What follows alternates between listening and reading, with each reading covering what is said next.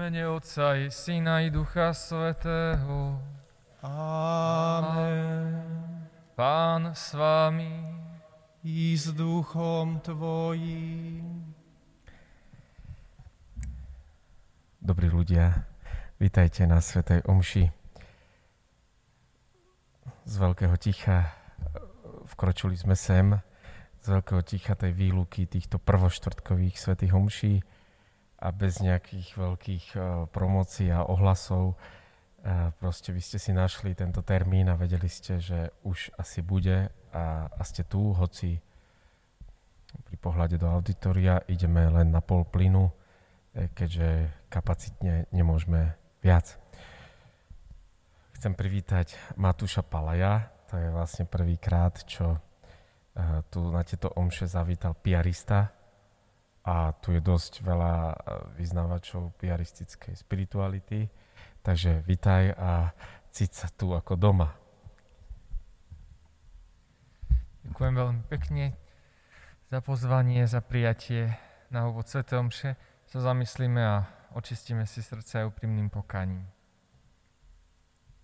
Tak v dnešnom evaníliu sme počuli nádherné slova. Spustil sa dáž, privalili sa vody, strhla sa výchrica, oborili sa na ten dom, ale dom sa nezrutil, lebo mal pevné základy.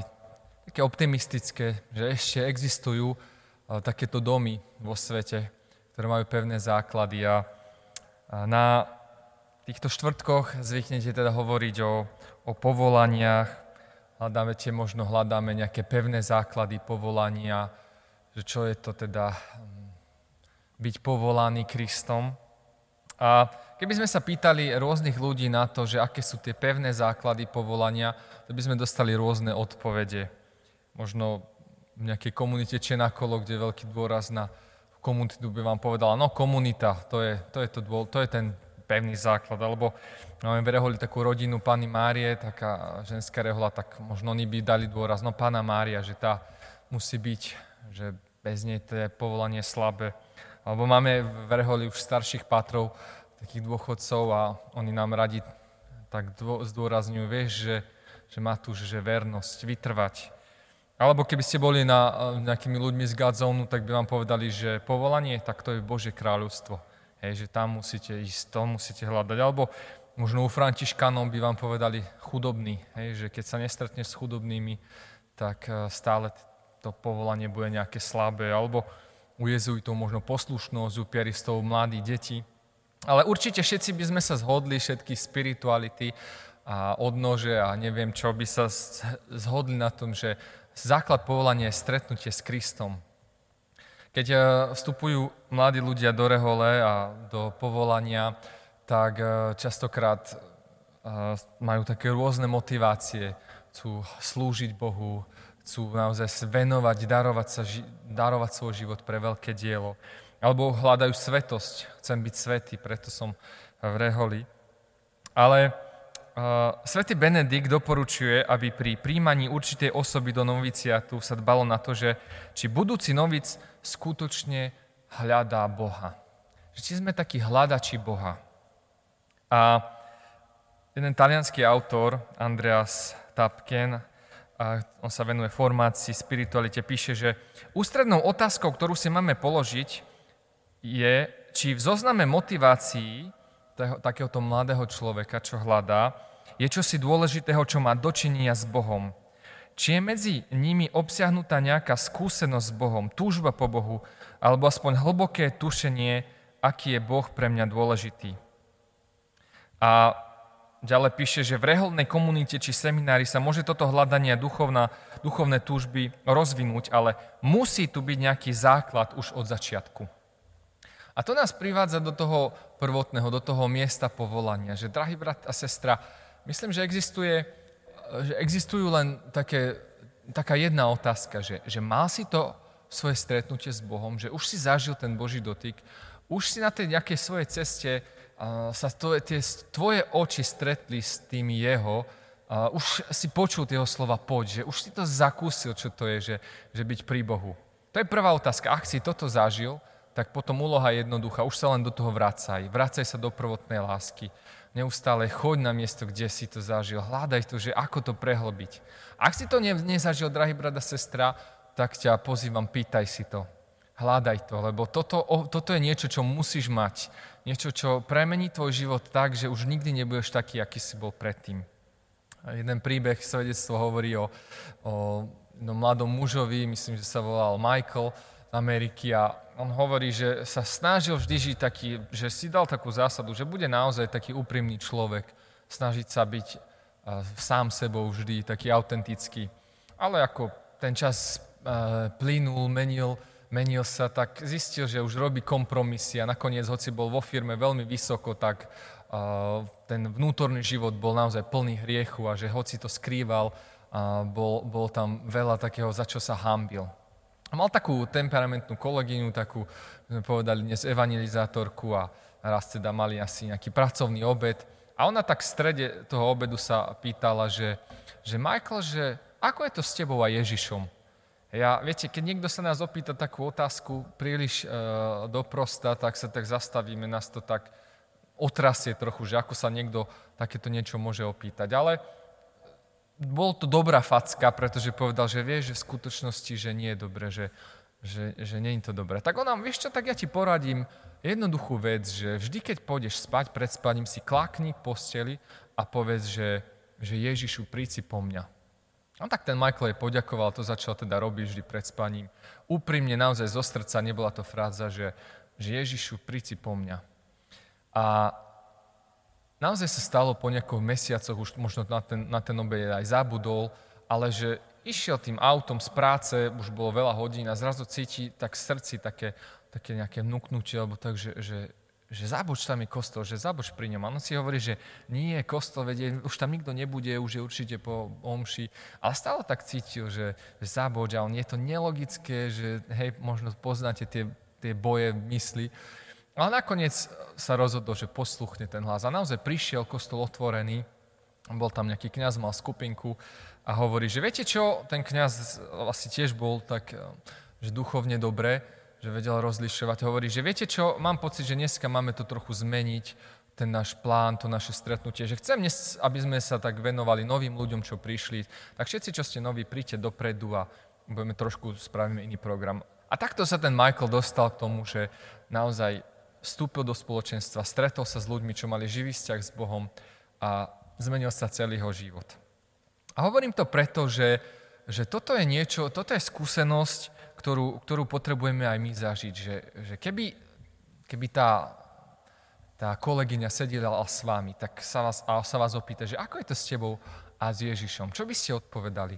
A ak by vaša odpoveď bola, že, že nie, že nepoznám ho, že ešte som ho v podstate nestretol, tak možno je to pozvanie pre vás, že tiež niečo takéto urobiť, že, že vstúpiť, hľadať, že ak stretneme Ježiša, tak eh, všetko sa zmení v našom živote a že od toho, ako si všetko závisí, že to je ten bod, z ktorého potrebujeme vychádzať.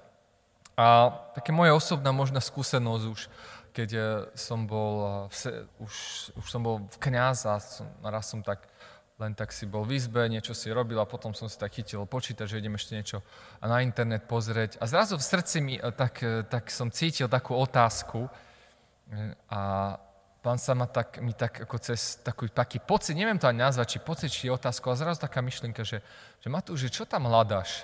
A teraz, viete, držíte ten počítač, idete na ten YouTube úplne a že zrazu tá otázka, že Matúš, čo tam hľadáš, alebo čo tam ideš hľadať? A teraz som sa tak zamyslel, Prvé, čo ma napadlo, to bolo, že aha, výčitky, hej, že pán Boh zase mi, že mi niečo vyčíta, že mal by som robiť niečo iné. Ale potom som sa tak zastavil, zháčil a si hovorím, že, že nie, že pán Boh, ten tón a Ježišovho hlasu nie je takýto, že on keď sa ma pýta, že čo tam čo hľadáš, alebo že to je tam tej otázke ešte niečo iné okryté. A tak som si zaklapol ten notebook a začal som hovoriť, pani, no čo hľadám? A začal som vymenúvať, no hľadám taký zmysel života, také korenie, chcem byť v živote naozaj naplnený, chcem, aby to, čo robím, malo zmysel. A už som mu rozprával pol hodinu vary. A po pol hodine som sa tak zastavil a hovorím, že pani, že že ty mi povedz, že ja aj tak nemám dobrú odpoveď. Povedz mi ty, že, že čo mám vlastne hľadať. A nič teda neprišlo, to som teda skončil tú modlitbu. A zhruba o nejaký mesiac alebo dva sa mi stala taká vec, že, že som mal nejaký tiež voľnú chvíľu a tam na stoliku taká kniha bola od, od eh, Petra Krefta, možno to poznáte, Tri filozofie života, tak som si to tak otvoril v strede len tak, že zabijem čas a, a zrazu veľmi ma upltal, upltal ten príbeh, ktorý tam bol, lebo v tom eh, príbehu uh, bol, vystupoval Tomáš Akvinsky a Tomáš Akvinsky už, uh, už vlastne bol v tom príbehu taký starší a bol tam jeden spolubrat, ktorý to celé videl, prerozprával. Hovoril, že videl raz, ako sa Tomáš modlí k ukrižovanému. A on ho tak pozoroval v tej kaplnke a zrazu sa stal taký naozaj zázrak mystický, že Kristus prehovoril k Tomášovi a ten spolubrat to videl, teraz bol hotový z toho. A Kristus sa otočí na Tomáša a mu hovorí, že Tomáš za celý život si napísal mnoho, mnoho kníh, že, že čo chceš za to? A teraz ten brat zatajený dých, že čo ten Tomáš si bude žiadať. A Tomáš s takou veľkou láskou odpoveda, že iba teba, pane. Iba teba.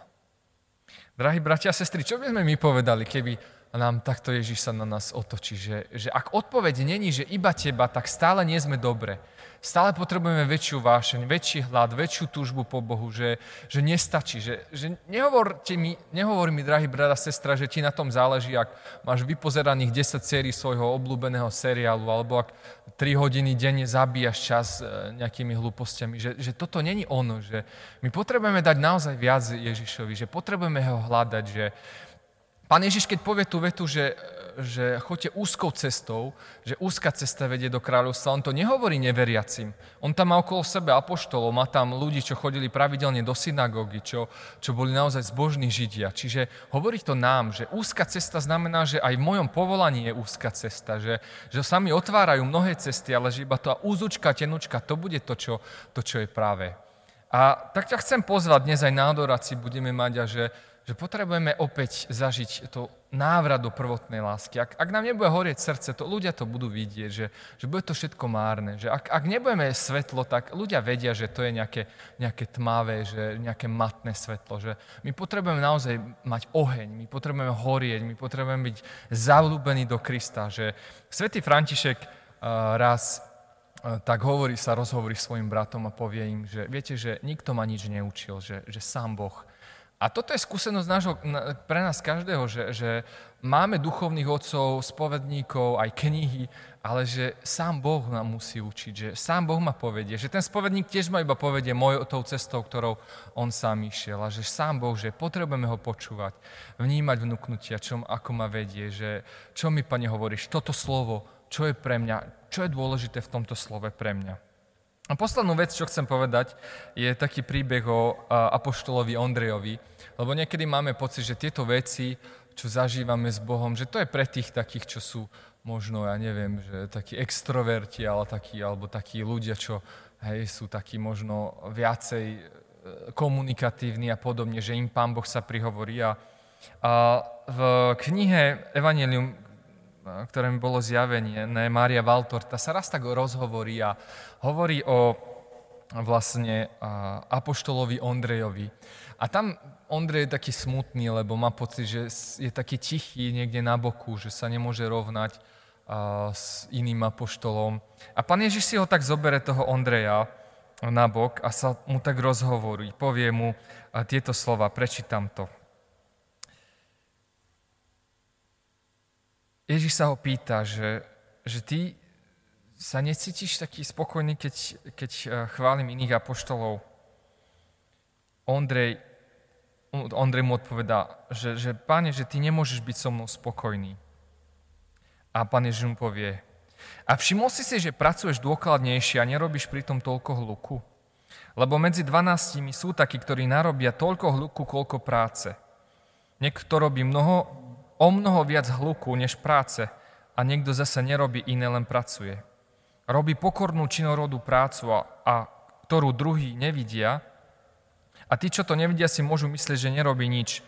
Ale ten, kto vidí, vie, že tieto rozdiely jestvujú, lebo ešte nie ste dokonali a stále budú medzi budúcimi učeníkmi, medzi tými, čo prídu po vás až do chvíle, keď aniel zatrubí, už nie je čas. Vždy budú služobníci Krista, ktorí budú rovnako konať a priťahovať pozornosť sveta. Učitelia. A budú to žiaľ takí, ktorí budú lo- robiť len hluk a vonkajšie gestá, falošní pastieri s teatrálnymi pózami. Kňazi, nie mímovia, nič viac. Kňaza nerobia jeho gestá ani šaty, nerobia ani ho priateľstva s ľuďmi zo sveta, ani vzťahy so svetom, ani s jeho mocnármi. Robí ho jeho duša, duša, ktorá je taká veľká, že úplne ovládne telo. Môj kňaz je celkom duchovný, o takom snívam. Takí budú moji svety, tí kňazi. Duch nemá hlas ani pózy tragéda. Je nehmotný, lebo je duchovný. A veľmi sa mi páčia tie slova, lebo to, čo, hovorím, to, čo hovorí Ježiš Ondrejovi, je, že je to o srdci, že, že môžeme mať e, veľké srdce, pritom to nikto nevidí okolo nás. Sveta Tereska na smrteľnej posteli, keď bola, tak tam stoja tie dve sestry a jedna druhej si povie, no čo je napíšeme do nekrológu, veď ona za celý život nič nespravila. Ja vieme, že dodnes čerpáme z jej spirituality, že je to naozaj pre nás taký vzor a obor kresťanstva. Tak vás pozývam pri dnešnej Svetej Omši opäť sa zamilovať do Krista, opäť sa zahľadiť do jeho očí, opäť si spomenúť na prvotnú lásku, vrátiť sa tam, kde to naše srdce začalo byť preto jeho. Amen. Chcem sa poďakovať uh, veľmi pekne teraz bude nasledovať e, vlastne tak ako vždy e, požehnanie, potom odchod a potom zase príchod, kedy vyložíme sviatosť oltárnu a budeme sa modliť vešpery. A po tých vešperách bude adorácia, ktorú ste srdečne všetci pozvaní proste vystaviť sa tomu žiareniu lásky Ježiša Krista. Tá láska je teda bezpodmienečná. Ďakujem, že si nám to pripomenul, že sa k nej treba vracať e, systematicky, k tej prvotnej láske. Pán Ježiš sa nám aj dnes chce z Eucharistie prihovoriť. Aj dnes nám kladie na srdce, že neustanovil Eucharistiu len kvôli tomu, aby ostala prítomná jeho obeta kríža. Ani nielen kvôli tomu, aby nás posilňoval, aby nám dal pokrm duši, ale že ustanovil eucharistickú sviatosť, aby, aby vytvoril priateľstvo, aby pozval do vzťahu. No celý deň tu bol sám, čakal, tešil sa na to, kto ho príde potešiť. Že jeho srdce je prebodnuté nezáujmom, že ako veľmi túži, aspoň po malom povšimnutí potom, aby sme sa s ním rozprávali, aby sme ho prišli pozdraviť. Zvlášť od svojich kniazov zasvetených, že od nich žiada, že, že chcem byť vašim priateľom. Chcem, aby ste mi prichádzali skladať vaše trápenie, aby ste prišli sa porozprávať, keď vás ťaží bolesť. Odídete osviežení, že mám pre vás osvieženie. Ježiš, ďakujeme ti za to, že po toto sme prišli, po priateľstvo s Tebou, že na ničom inom nezáleží, len priateľice s Tebou. Ďakujeme Ti za to, že si tu bol už dávno pred nami, že Tvoja láska už pripravila toto stretnutie.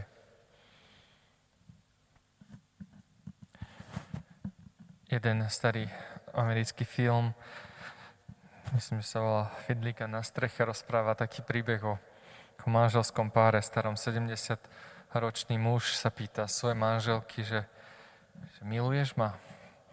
Ona mu hovorí, že veď periem pre teba, upratujem, snažím sa od rána, robím všetko, aby si, aby si mal, aby si bol. A on tak odpoveda, že no dobre, ale miluješ ma?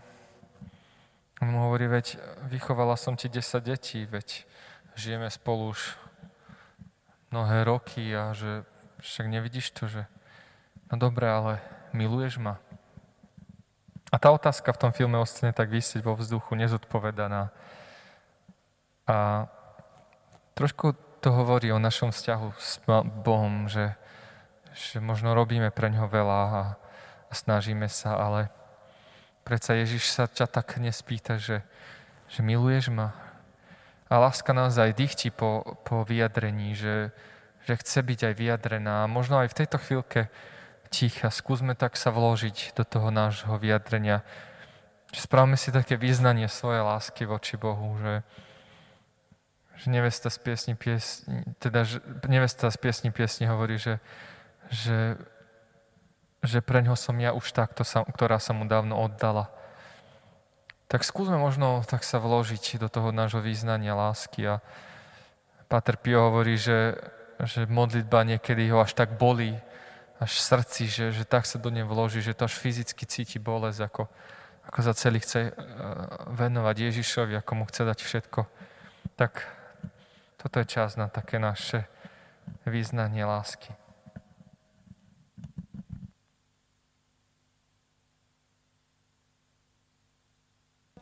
Modlíme sa, Pane Ježišu Kriste, vo vznešenej sviatosti oltárnej zanechal si nám pamiatku svojho umúčenia z mŕtvych staní.